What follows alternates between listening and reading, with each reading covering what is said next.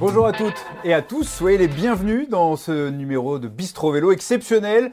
Et oui, trois semaines de folie qui viennent de se terminer. La grand-messe de juillet s'en est allée. Le Tour de France, un numéro de Bistro Vélo spécial débrief Tour de France. On sera en compagnie de Steve Chenel, notre consultant sur Eurosport, dans quelques instants pour parler de ces trois semaines, voir un petit peu tout ce qu'il s'est passé. On essaiera de faire un petit peu le, le tour avec vous. Bien entendu, vous le savez, c'est votre émission. N'hésitez pas à partager, à commenter via le live Facebook. Posez vos questions à Steve, vos coups de cœur, votre coup de gueule sur ce Tour de France. On en choisira quelques-unes. On va tout de suite démarrer avec le menu du jour. On va regarder sur euh, quoi on va se concentrer aujourd'hui. 2021, une cuvée slovène. Forcément, une première partie axée sur le classement général et un certain Tadej Pogacar. Les héros du Tour, on en a listé quatre avec Sébastien Petit. Il y en avait plein d'autres à choisir, mais on a choisi ces quatre-là et on vous expliquera pourquoi. Et enfin, le cahier de classe redouté par certains, attendu par d'autres. On fera le point sur les notes de ce Tour de France. Steve Chenel est en notre compagnie. Salut Steve, comment ça va? Eh ben, salut Colin, salut à tous. J'espère que vous allez bien et que euh, vous avez passé trois super semaines. En tout cas, tu as passé euh, trois bonnes semaines aussi, toi, t'as bonne mine. trois bonnes semaines, effectivement. Alors, on n'était pas enfermé en cabine comme toi, Steve, mais j'imagine que ça s'est plutôt bien passé. La fin du Tour de France, ça fait plaisir un peu de rentrer à la maison. Tu es, dans les Vosges là. Eh, écoute, ça fait super plaisir de rentrer à la maison. Tu vois, j'ai retrouvé euh, mon bois, mes sapins et, et la maison. Mais effectivement, trois semaines de cabine. Mais bon, tu sais aussi bien que moi que c'était quand même plutôt agréable. Ça passe très, très, très, très vite. Et limite, le petit coup de déprime ce matin quand il a fallu euh, rentrer à la maison, l'aventure était terminée. Un petit peu comme les coureurs, j'imagine. Dans la tête, plein d'images qui se bousculent. Donc ça va être cool de pouvoir le partager avec toi et, et nos auditeurs. Et chaque année, c'est la même chose. Chaque année, il y a ce petit pincement au cœur lors de l'arrivée sur les Champs-Élysées où on se dit bon bah vivement, euh, vivement l'année prochaine. Effectivement. Allez, on passe à cette première partie. 2021, une cuvée slovène. Impossible de passer à côté. Son nom a, a, fait la une de tous les journaux. C'est Tadej Pogacar, bien sûr, du slovène de la formation des Émirats Ouais, bah carrément. Hein. C'est vrai que par rapport à l'année dernière, où il avait pris le maillot la veille des Champs-Élysées, voilà, il n'était pas forcément attendu. On attendait la confirmation de son excellente Vuelta pour son premier grand tour. Mais là, cette année, eh ben, il était dans la peau du favori. Il avait le dossard 1 sur le dos. Il n'avait pas le choix euh, que d'être parmi les meilleurs, que de jouer la victoire finale. On avait quelques doutes sur, euh, allez, on va dire son équipe, mais le mec, le coureur, Tadej Pogacar, clairement, lui euh, n'est passé vraiment au travers d'aucune étape. Il y a eu une mini, mini, mini euh, panique, j'ai envie de dire, encore que dans l'étape de, de Malocène, où Jonas Vingegaard avait réussi à lui prendre quelques secondes. Mais voilà, une QV 2021 pour Tadej Pogacar exceptionnelle. Victoire sur le chrono, deux victoires dans les Pyrénées, un maillot jaune qu'il a maintenu pendant bien longtemps. Il était d'ailleurs très content de courir avec ce maillot jaune. Donc, euh, non, non, un, Tadej Pogacar qui euh, a montré qu'on allait se le coltiner, j'ai envie de dire, pendant 5, 6, peut-être 7, 8 ans. Steve, on le connaît, Tadej Pogacar, on a la chance de le suivre tout au long de la saison ensemble euh, sur Eurosport. Est-ce qu'il t'a encore surpris cette saison? Il arrivé déjà avec beaucoup de résultats, mais c'est surtout les chiffres qui parlent. Tu le disais, vainqueur du chrono, vainqueur en étape de montagne, et il a semblé vraiment facile sans adversité. Alors on en parlera un petit peu plus tard, il y a eu des pépins pour beaucoup de ses adversaires au classement général, il y a eu également des, absents, mais il a semblé en contrôle, hormis peut-être effectivement cette étape sur le, Mont Ventoux avec Jonas Vingegaard qui lui a repris allez, quelques secondes euh, au sommet, il a semblé euh, s'amuser tout simplement sur ce Tour de France. Ouais, tu as tout à fait résumé la, situation. On, a eu l'impression qu'il était euh, tellement détendu. Il n'y a jamais eu de mouvement de panique, on n'a jamais vu un, un euh, Tadej Pogacar euh, tirer la gueule, être stressé, avoir peur, euh, sentir que ses adversaires voulaient le bousculer. Enfin, honnêtement, on a senti qu'il y avait aussi son âge, 22 ans, la fougue, la jeunesse, voilà, le, allez, j'ai envie de dire la, décontraction du, du, gamin. Mais par contre, quel tueur, quel tueur Il a laissé aucune miette à ses adversaires. C'est vrai que lorsqu'on est arrivé dans les Pyrénées, euh, habituellement, quand on a un maillot jaune qui possède 5 minutes d'avance, il est en mode défensif. Ben non, lui, il a, il a été attaquant il était offensif, il a voulu gagner des étapes. Incroyable, incroyable. Moi, il m'a un petit peu surpris dans la mesure où il était complètement hermétique à la pression. On le rappelle, Dossard 1. Il a gagné l'Est Bastogne-Liège, il a gagné son tour national, le Tour de Slovénie. Il est présent depuis le mois de février et réussir à gagner un deuxième tour, c'est tout simplement exceptionnel. Et surtout, il y en a beaucoup qui, critiquaient un petit peu au début euh, cette formation des, Émirats arabes unis qui, pour l'occasion, s'était renforcée. Il y a quand même eu des apports dans cette équipe. Un certain Rafa Maika, ça n'a pas été le transfert le plus ronflant hein, de l'intersaison quand il est arrivé de la Bora, mais quand on voit le travail du, Polonais, ancien maillot à poids du Tour de France, euh, c'est une pépite. Il a été emmené dans un fauteuil, euh, Tadej Pogacar. Ah ouais, non, non, mais clairement, c'est vrai que lors du, départ en Bretagne, on se posait quand même quelques questions sur l'inexpérience de, des coureurs qui l'accompagnaient, euh, que ce soit Vegard Steklangen ou encore un garçon comme McNulty. Voilà, c'est des coureurs qui sont très bons, qui sont de très bons équipiers, mais être des bons équipiers sur une course traditionnelle comme être de très bons équipiers pour emmener le vainqueur du Tour de France à Paris, c'est encore une autre affaire. Et c'est vrai que sur les étapes de plaine, elle n'était pas vraiment costaud, elle était toujours là, mais euh, vraiment sans euh, dominer, sans rouler vraiment de, de fort belle manière. Par contre, en montagne, il y avait toujours effectivement McNulty, Maika. Il y a eu un grand formolo en deuxième semaine. Il y a même eu à un moment donné euh, Michael Bierg qui nous a fait des étapes de folie. Donc non, je crois qu'on est arrivé sur ce Tour de France prêt à 100%, prêt à se sacrifier pour, pour Pogacar, et ils ont couru à la perfection. Vous êtes déjà très nombreux hein, via le live Facebook. Euh, bonjour à Laurent, bonjour à Sylvie, bonjour à Daniel qui commence à poser des questions. On les attend, hein, vos questions à, Steve Chenel. On attend vos coups de cœur, vos coups de gueule, euh, votre révélation également de ce Tour de France. On parlait de ce classement général avec euh, seulement deux coureurs à moins de 10 minutes. C'est le Dauphin, Jonas Vingegaard, et Richard Carapace qui a pris la troisième place, l'équatorien. Derrière, les autres sont à des années-lumière. On prend un, Rigoberto Urán qui est dixième. Il est à 18 minutes. Certes, il éclate sur la fin du, Tour. Ça a été un tour un petit peu, on va pas dire tronqué, mais les chutes ont été au centre un petit peu du, débat, une fois n'est pas coutume, avec énormément de candidats à, la victoire euh, finale, ou du moins au podium, qui sont impliqués en début de semaine, et notamment euh, celui qu'on annonçait comme le favori numéro 1, bah, un certain Primoz Roglic, qui n'a pas pu jouer euh, sa carte tout simplement sur ce Tour de France. Bah, tu as, tellement bien résumé la, situation, c'est vrai que on attendait un Primoz Roglic évidemment revanchard par rapport à l'année passée, malheureusement victime de cette chute qui euh, ne lui a pas permis de défendre ses chances euh, le plus loin possible. Très rapidement, on a compris qu'il n'y arriverait pas, qu'il ne pourrait pas se battre même pour un podium. D'ailleurs, je pense que la décision d'abandonner, de, s'arrêter a été la plus sage des décisions. Et puis c'est vrai qu'un garçon comme Guerin Thomas, comme Richie Porte, c'est des coureurs qu'on pouvait citer parmi les favoris. Richie Porte, il a fait un véritable numéro sur le dernier Dauphiné. Il a terminé troisième du Tour l'année passée. Mais voilà, il était dans une euh, situation où il était équipier de Guerin Thomas, mais lui aussi victime de chute. Et puis finalement, ça nous a sorti un garçon comme euh, Jonas Vingegaard, voilà, deuxième du Tour de France. Pas beaucoup de bookmakers qui l'auraient mis euh, sur le podium euh, sur le Tour. Donc voilà, ça montre qu'il il fallait être frais, chanceux, et puis qu'il fallait surtout passer au travers de, de, toutes ces péripéties. Et puis bah voilà, c'est vrai que il y en a beaucoup, beaucoup qu'on attendait qui sont passés au travers, notamment aussi Rigoberto Urán, tu l'as dit, qui avait fait un Tour de Suisse, pareil, assez incroyable, qui malheureusement a, a, flanché en dernière semaine pour terminer très loin de son objectif initial à la dixième place. Les chutes, elles font partie du, métier, Steve. Quand tu étais dans le peloton, tu en as connu, tu en as commenté énormément des chutes. Euh, sur le Tour de France, c'est monnaie courante sur les premières semaines, mais celle-là, notamment celle de la première étape avec cette fameuse pancarte et le bis dans, le final également, elles ont vraiment donné un, autre tournant à ce Tour de France. Il y avait des Miguel Angel Lopez, des Guerin Thomas, tu le disais, qui étaient, euh, qui étaient dedans. Elles étaient surtout extrêmement spectaculaires. Oui, parce qu'il y avait beaucoup de vitesse. Après, c'est vrai que euh, lorsqu'on est au sein du peloton, on se rend pas compte de finalement de la nervosité ambiante. Euh, c'est vrai que j'ai jamais fait le Tour de France, mais j'ai fait voilà tous les classiques, Paris-Roubaix, euh, ou lorsqu'on est avant la tranchée d'Arambert, on est 150 à vouloir être dans les 20 premiers. Ça frotte énormément, mais j'ai l'impression que sur le Tour, on calcule un petit peu moins son risque. On sait très bien que c'est, j'ai envie de dire, presque primordial d'être placé, par exemple, au Diborn. Et tous les coureurs sont sur la plus grande course du monde. Tous les coureurs ont la même consigne. Et on va toujours un petit peu plus loin dans la recherche de, euh, du placement. Et finalement, on, on est on prend encore un tout petit peu plus de risques. Et c'est à ce moment-là qu'on bascule. Et c'est vrai que, bon, bah voilà, la pancarte euh, au pied au mi qui a fait le tour du monde. Voilà, c'est une erreur. Euh, il n'y a que sur le Tour de France qu'on peut voir ça. Voilà, les, les, gens viennent sur le tour, veulent se faire remarquer. La dernière chute, pareil, à, à six bornes de l'arrivée, c'est assez incroyable. On sait que tout le monde veut aller se mêler au sprint, alors que euh, sur une n'importe quelle course à étapes, il y a deux fois moins de monde. Donc c'est sur le Tour de France et on sait que la première semaine, elle est traître là-dessus et on a perdu beaucoup de temps. On était surtout très content de retrouver du monde euh, au bord de la route. Je ne sais pas si tu es de mon avis, Steve, et c'est un petit peu l'avis des, des, suiveurs. Il y a beaucoup de, réactions sur le live Facebook. On a vécu une première semaine complètement folle. Et arrivé la première, euh, le premier week-end, les Alpes, notamment la démonstration de Tadej Pogacar, on est un peu resté sur notre fin sur, les deux autres semaines. Est-ce qu'on n'avait pas commencé un petit peu trop fort ce Tour de France? Bah, c'est vrai que chaque année, on le répète, le Tour de France, ça reste quand même une épreuve d'endurance où il y a une certaine gestion. On peut pas faire tous les jours pim pam poum et, euh, et, forcément arriver à Paris en étant encore frais, en voulant de la bagarre.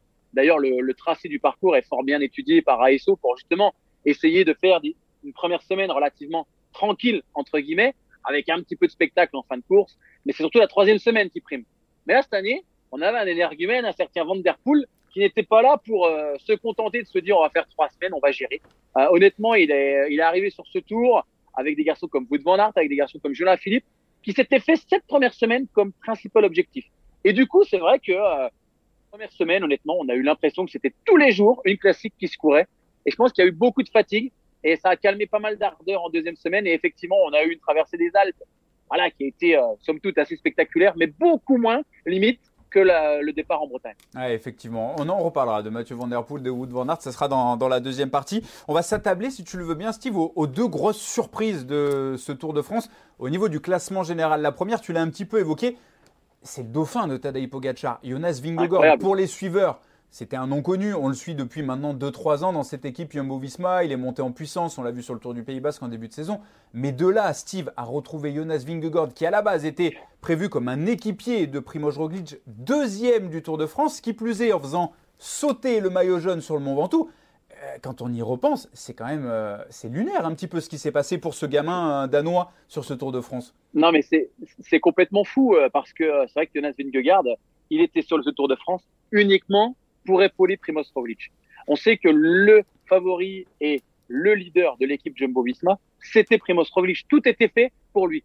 Et très rapidement, on perd Roglic. Et au sein de la Jumbo-Visma, on s'est dit, bah, on va jouer la carte Vingegaard. Il est jeune. Il n'a pas de garantie sur le Tour de France. C'est effectivement un excellent coureur, un bon grimpeur, un bon rouleur, quelqu'un qui nous a montré pas mal de, de garanties euh, en début de saison, mais aussi euh, de, les années passées. Mais du coup, là, sur le Tour de France, on s'est dit, bah, allez, on va le mettre euh, dans la peau d'un leader de rechange, mais on va pas tout faire pour lui. On va pas courir comme s'il était euh, le favori et le leader unique de cette équipe. Et ça a bien marché. Ça a bien marché. Euh, Sepkus a pu aller gagner son étape. Wood Van Aert a pu aller jouer son étape. On avait un Mike Tennyson qui a été énorme et qui a pu lui aussi euh, bah voilà, se mettre au service euh, du Danois. On a perdu Tony Martin, on a perdu pas mal de monde, mais c'est vrai que cette euh, Jumbo Visma, on a eu l'impression qu'elle allait avoir un, un, coup de massue à la tête lorsqu'elle a perdu Roglic. Mais chapeau à Vingegaard, je crois que personne ne l'aurait mis sur le podium, peut-être excepté sa femme et, ses, et sa famille. Mais c'est vrai que, en tout cas, pour nous les suiveurs, un hypothétique top 10, pourquoi pas, en aidant Roglic, mais de là à terminer deuxième, non, c'est vraiment une très très belle surprise.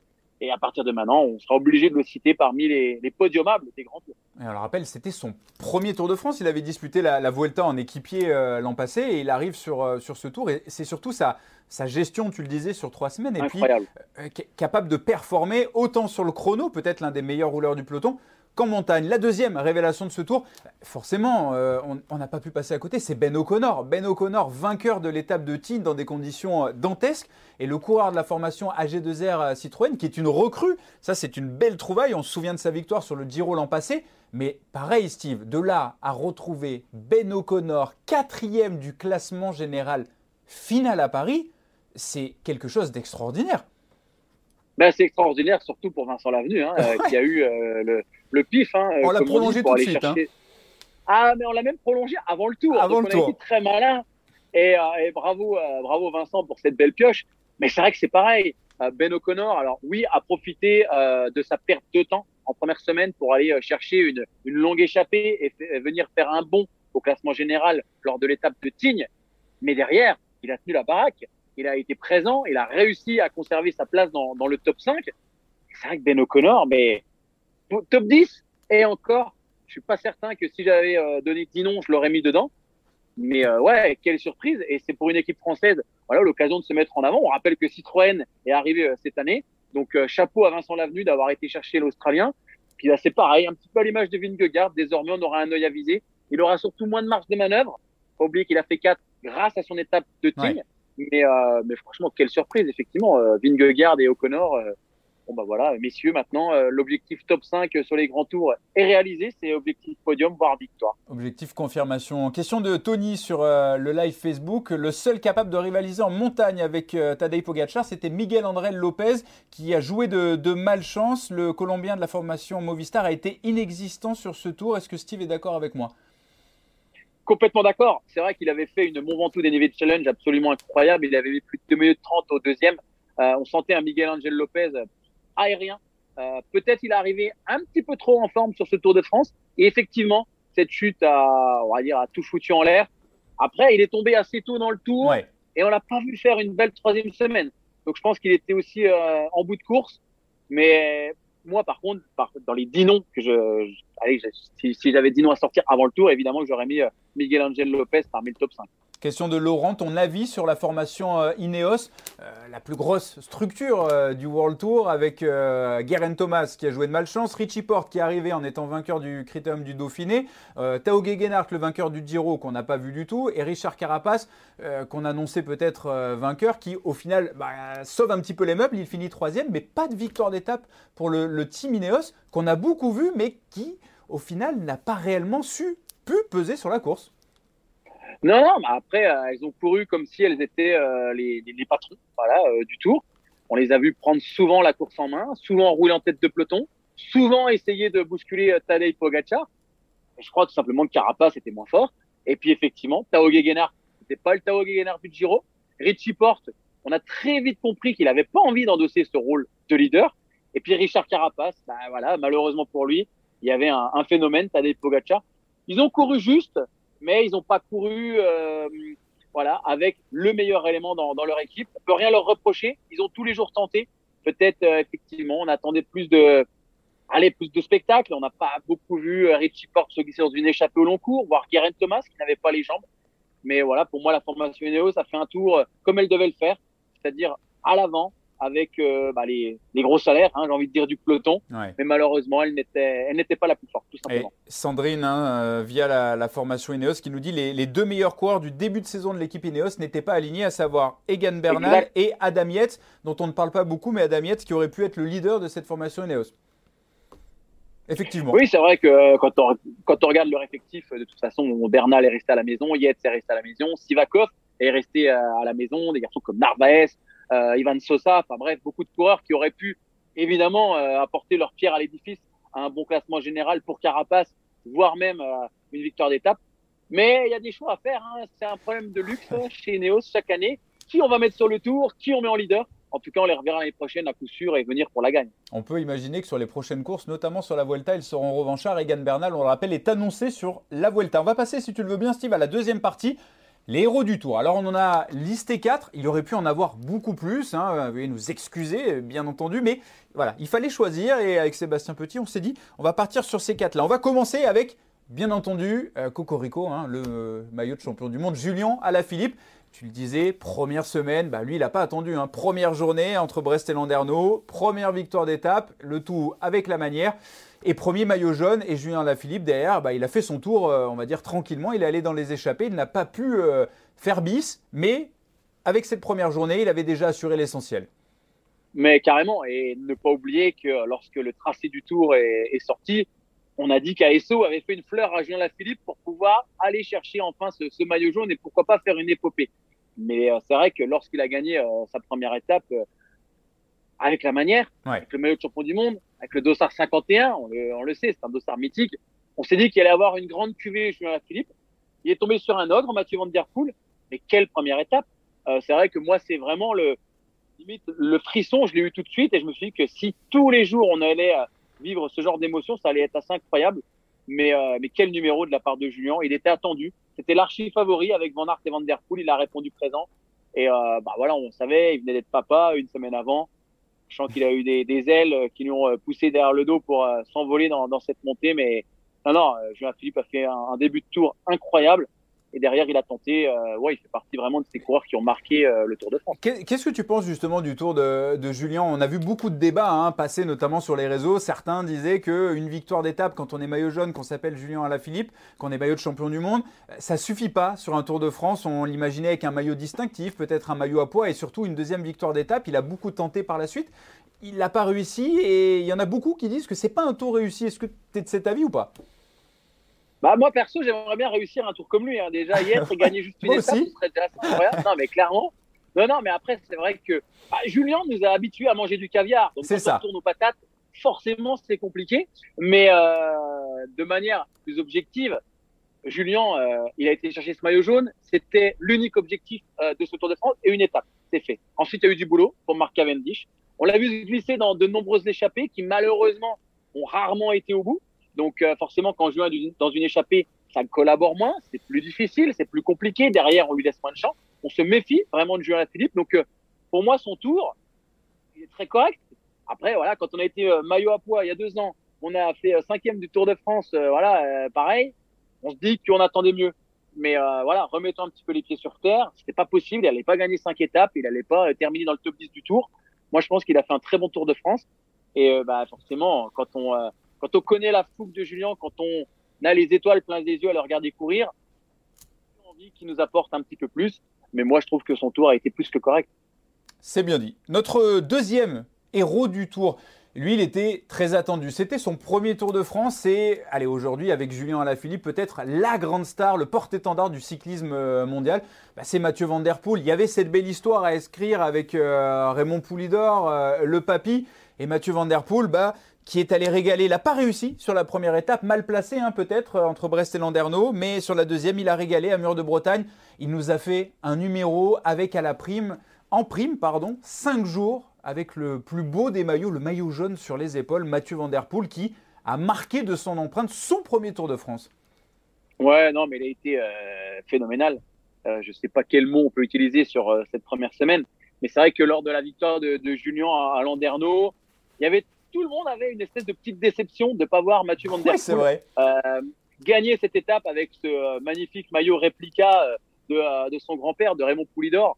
Et puis on s'est dit que c'était foutu parce que Julien avait quand même 8 secondes d'avance, plus les 10 secondes de bonification. On s'était dit que 18 secondes, c'était impossible à reprendre du côté de Mur de Bretagne.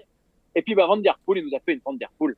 Il n'a pas cherché à comprendre, il a attaqué, il a été chercher les fameuses secondes bonus. On la rappelle au premier passage sur la ligne à Mur de Bretagne. Et dans le final, mais quel final On a senti qu'il y avait euh, ah voilà, le papy euh, de là-haut qui le poussait, la motivation, et puis euh, enfin Van Der Poel qui va chercher sa victoire d'étape, ce maillot jaune.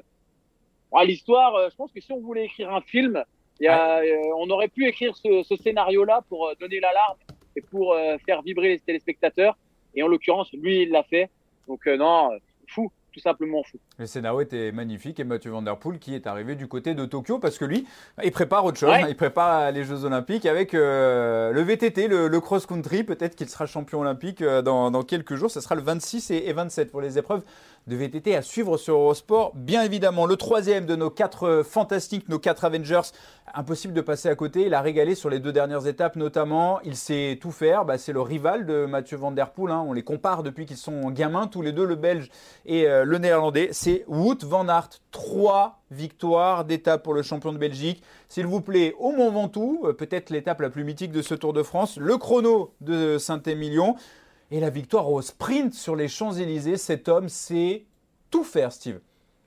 Bah, eh, excusez-moi, messieurs, euh, dames, mais c'est encore un cyclocrossman. Hein. C'est ça. euh, n'en déplaise aux suiveurs. Mais euh, non, bah, Van Aert, il a été énorme. Il a été énorme, pareil, un petit peu à l'image de Van Der Poel c'est fou, euh, c'est complètement fou. On se rappelle de, cette image à Pau il y a deux ans, victime d'un terrible accident, hein, accroché à une barrière, une barrière Vauban euh, sur le, chrono de Pau.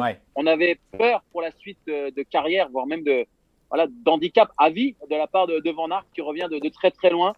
Et il revient sur ce Tour de France avec euh, voilà le maillot de champion de Belgique. Lui, il passe au travers de sa première semaine, clairement.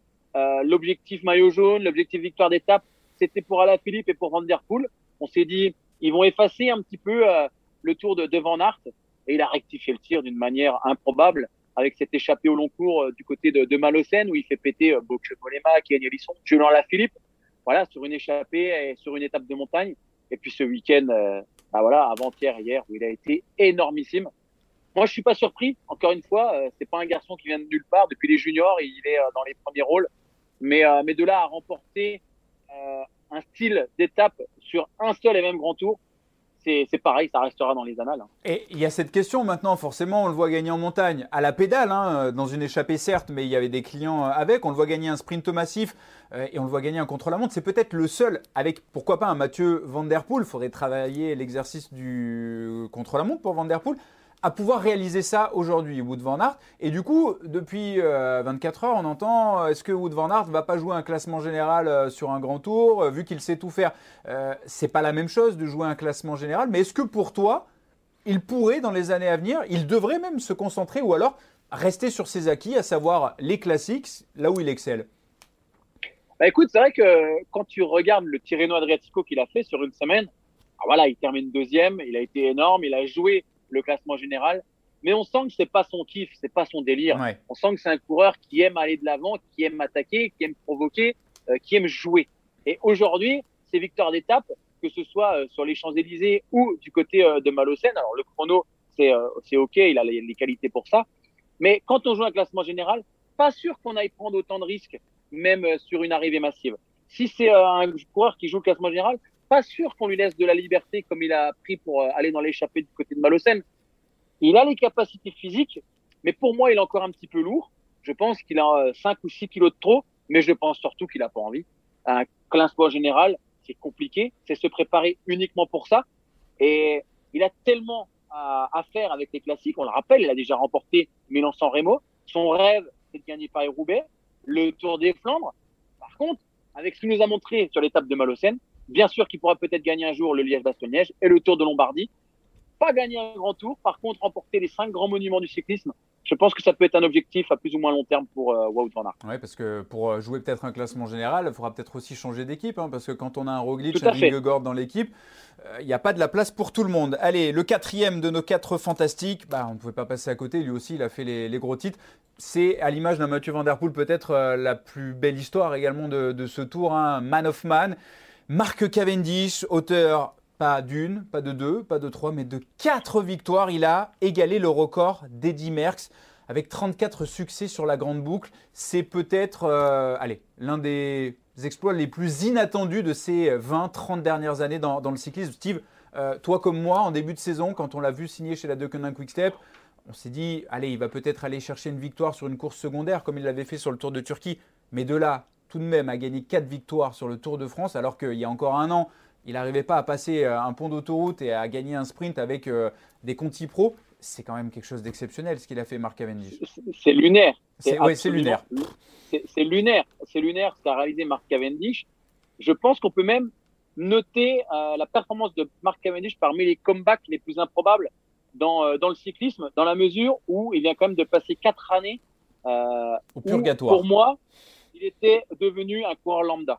Quand on a le palmarès de Mark Cavendish euh, et qu'on se dit sprinter, qu'on a gagné des étapes sur les plus grands tours, qu'on a été champion du monde, euh, qu'on a marqué euh, de son empreinte l'histoire du cyclisme, il a passé quatre années, je pense, galère. Et c'est vrai qu'en début de saison, d'ailleurs, c'était sur un bistro vélo, c'est rigolo, j'avais dit que Cavendish, s'il en gagne une, ce sera peut-être un critérium d'après-tour parce qu'on le laissera gagner. Eh ben, j'ai envie de dire, il m'a cloué le bec. Il n'y a que les grands champions qui peuvent faire ça. Moi, honnêtement, si on m'avait dit qu'il terminerait déjà dans un top 5 sur un sprint sur le Tour de France, j'aurais éventuellement pu y croire avec, pourquoi pas, une chute ou un bon placement.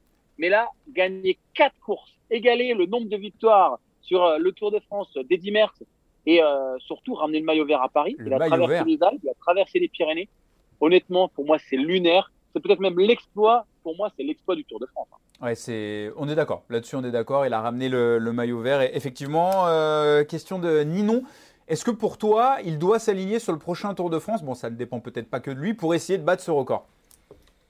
Non, pour moi, ça y est, c'est bon. Il a, il peut finir tranquille, en beauté. Euh, d'ailleurs, j'ai cru euh, comprendre les sous-entendus de Patrick Lefebvre pendant le Tour qui disait on va le ramener à Paris et il sera temps de dire au revoir. On a senti que chez Patrick, il ne fallait pas insister on le rappelle, il a quand même 36 ans. Euh, il n'y avait pas non plus, attention, je pèse mes mots, les meilleurs sprinteurs mondiaux. Il n'y avait pas Caleb Ewan qui était là, il n'y avait pas du grand Ackerman, il n'y avait pas le, allez, le, grand Viviani de la grande Bennett. il n'y avait pas Sam Bennett. Sam Bennett qui est quand même l'un de ses équipiers. Donc je pense de dire au revoir, finir la saison, euh, partir euh, comme ça sur un maillot vert, tapis rouge, ce serait une belle, une belle fin de carrière. On suivra ça avec attention. On passe à la troisième partie, oui, parce que le, temps passe. Le cahier des classes, le fameux. On va commencer par peut-être euh, le point noir, le point noir de ce Tour de France. Euh, on l'a appris hein, ces, derniers jours avec euh, toute cette suspicion. Alors ça, Steve, tu me diras, c'est naturel autour du cyclisme en général et du Tour de France, euh, tous les doutes concernant les coureurs, notamment le vainqueur Tadej Pogacar, avec aussi ces perquisitions euh, au sein de l'hôtel du team Bahrain Victorious, un petit peu au, au centre de, l'attention, au centre de la tourmente. Ils ont régalé sur ce tour avec des victoires pour Dylan Tuns, Matej Mohoric à deux reprises, Sonny Colbrelli qui a volé en montagne. Qu'est-ce que ça t'inspire euh, tout ça? On a vu des articles également sur des coureurs qui enquêtaient en interne sur des bruits sur, euh, sur les vélos. Ça fait partie du Tour de France, mais toi Steve, qu'est-ce que ça t'inspire? Ouais, ouais, ça fait partie du Tour de France. C'est vrai que euh, cette année, avant le Tour, il n'y a pas eu d'affaires, il n'y a pas eu de, de, petits no-shows ou de petits scandales. on aime bien chaque année, euh, voilà, effectivement, remettre, euh, à plat et, débattre sur tel ou tel coureur, telle ou telle équipe. Ça fait partie, j'ai envie de dire, malheureusement, à, à l'étiquette des courses cyclistes. Mais moi, ce que j'ai envie de dire, c'est que on n'a rien trouvé. Encore une fois, on cherche, on cherche. On a des coureurs apparemment au sein du peloton qui cherchent. Bah, on attend de, on attend de voir ce qu'ils ont trouvé. Mais bon, en tout cas, ça fait parler. Mais euh, c'est vrai que jusqu'à preuve du contraire, pour l'instant, il n'y a rien qui est sorti, rien de bien concret, rien d'officiel. C'est que des suspicions. Et on sait que dans le vélo, bah, la suspicion fait partie du jeu. Euh, on peut euh, tous être suspicieux de Pogacar, on peut être suspicieux de, de Jonathan Philippe, on peut être suspicieux de, euh, de Marc Cavendish, on peut même être suspicieux de Franck Bonamour, on peut être suspicieux de tout le monde. Mais tant qu'il n'y a pas de preuves et tant qu'il n'y a rien de, de concret qui sort, bah, dans le milieu du vélo, ça fait parler et ça, sera, ça fera toujours parler de toute façon. Hein. C'est un sport tellement dur qui, euh, qui révèle tant euh, de, euh, voilà, de, de, talent et de bonheur aux gens qu'on a toujours l'impression que voilà, c'est pas possible. C'est pas possible, donc ça fait parler. Est-ce que tu es d'accord avec moi Toi comme moi, en tant que suiveur, on est habitué à ce genre de, de scène, mais sur le Tour de France, l'événement le plus médiatique, quand on voit ça, le suiveur lambda devant sa télévision le matin, il lit son journal et il voit perquisition à l'hôtel des cours. Est-ce qu'il le retient au final? Pas que ça de, de, ce Tour de France en se disant ah bah eux ils sont dopés etc. C'est pas ça le plus dommageable pour le vélo?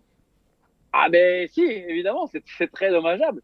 Mais euh, en fait j'ai envie de te dire euh, moi même tu vois mon, mon père qui n'est pas capable de faire 10 km, il hallucine de, euh, de me voir faire ne serait-ce 100 km. Donc celui qui ne connaît rien en vélo, celui qui suit le Tour de France, qui est voilà pour moi l'un des événements populaires, voilà le, le plus, euh, le plus extraordinaire. Bah, il n'arrive pas à faire 5 bornes en vélo et il voit des coureurs monter le Ventoux à 22 moyenne. Quelle est sa première réaction? C'est des surhumains. Et si en plus il y a la police qui descend dans leur hôtel, ah là c'est sûr et certain, ils trichent. Mais ce sont des professionnels. Aujourd'hui, il n'y a plus rien qui est laissé au hasard. Euh, les machines ont évolué euh, un truc de fou. Alors on compare les temps de montée entre Pantani il y a 25 ans et aujourd'hui, les vélos ne sont plus les mêmes, les boyaux, les roues, tout est différent. Euh, on ne sait pas si le vent il est de face ou il est de tôt. Enfin bref, on compare un petit peu la Formule 1 des années 50 et la Formule 1 des années 2020. Donc moi, ce que je pense, c'est que le vélo a toujours cette part de rêve. Et tant pis pour ceux qui ne veulent pas rêver euh, et qui ne veulent pas observer et se dire que tout est possible. Dans ce cahier des classes, le Tour des Français, on le rappelle, une victoire d'étape, celle de Julien Lafilippe, un maillot jaune, c'était la première journée, coureur le mieux placé au classement général, Guillaume Martin, huitième pour euh, le team Cofidis. Qu'est-ce que tu penses? Est-ce que c'est un tour réussi pour les Français? On a Franck Bonamour avec une mention très bien qui est le super combatif, on les a vus euh, beaucoup à l'avant, mais au final, une victoire d'étape, c'est assez maigre. Ouais, Ouais, c'est vrai que c'est assez maigre. Euh, clairement, le, le, bilan comptable comme ça, euh, de, de, but en blanc, une victoire, c'est peu. Maintenant, c'est vrai que pour gagner sur le Tour de France, il euh, faut être parmi les meilleurs des meilleurs. Il n'y a pas vraiment de coureur inconnu euh, qui s'est imposé euh, sur sur le Tour.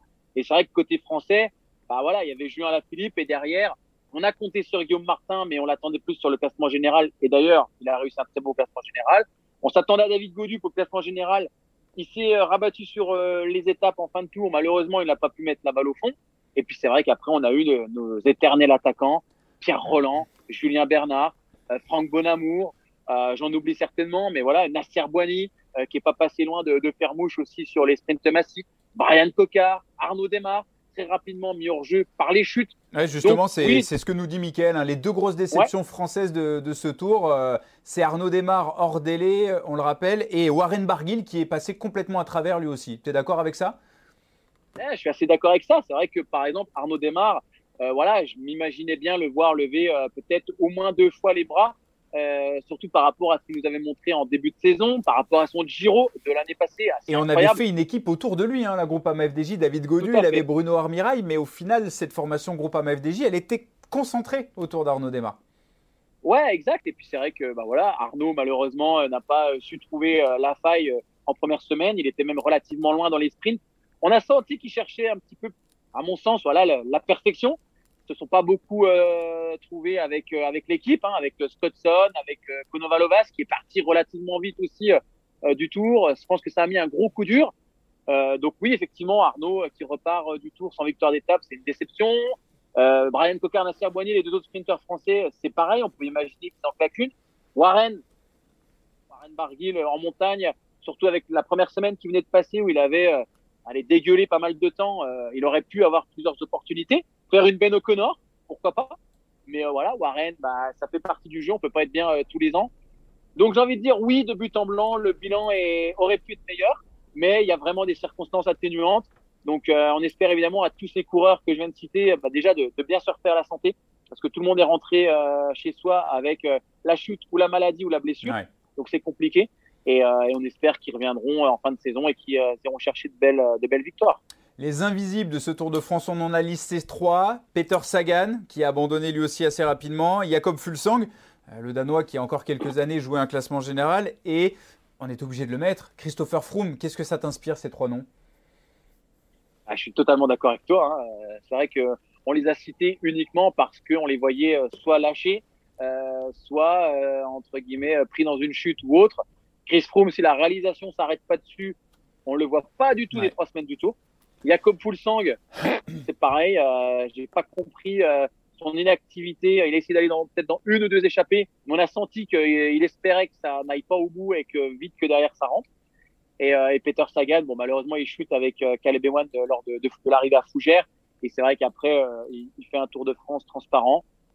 Ouais, c'est, c'est malheureusement le, le, Tour de France.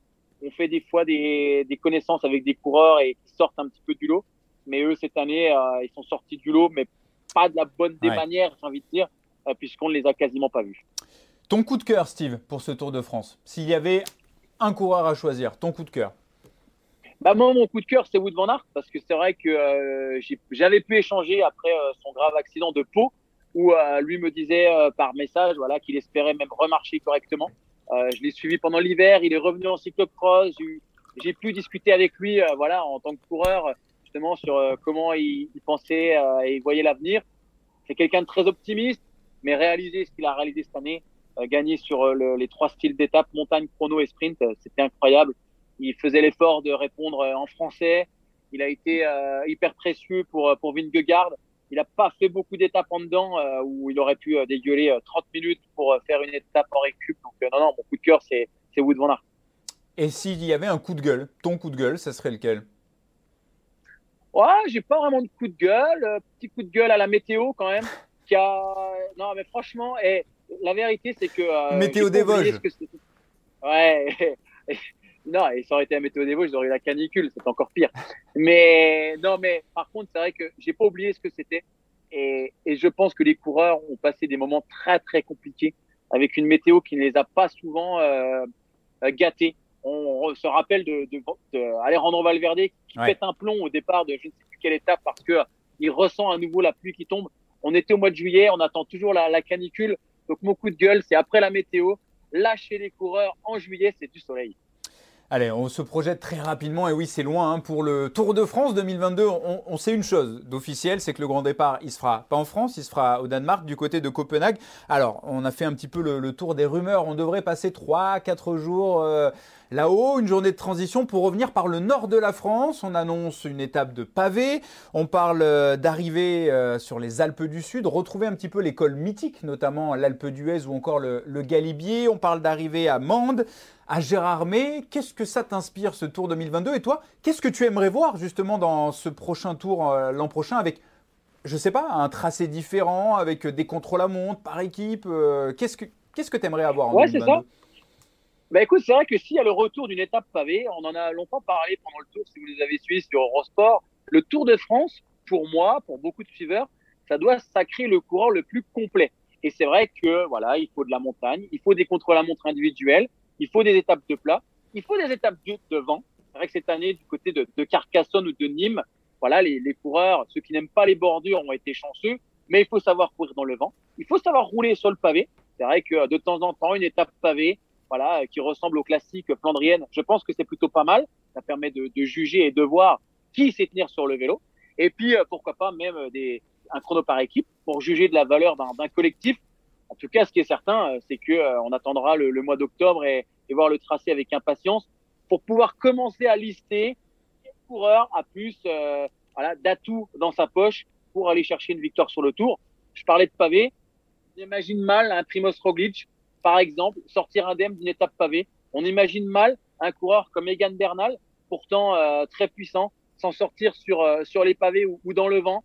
Donc euh, maintenant, c'est le tracé et tout le monde l'attend. Bah surtout si tu mets les, les deux zigotos, les deux Wood Van Aert et Mathieu Van Der Poel sur une étape pavée, ça risque d'être euh, assez sympa. Le prochain grand événement, bah, on y arrive très rapidement. On l'a vu, hein, ces Ever catch yourself eating the same flavorless dinner three days in a row? Dreaming of something better? Well, HelloFresh is your guilt-free dream come true, baby. It's me, Kiki Palmer. Let's wake up those taste buds with hot, juicy pecan-crusted chicken or garlic butter shrimp scampi. Mm. Hello Fresh. Stop dreaming of all the delicious possibilities and dig in at HelloFresh.com. Let's get this dinner party started.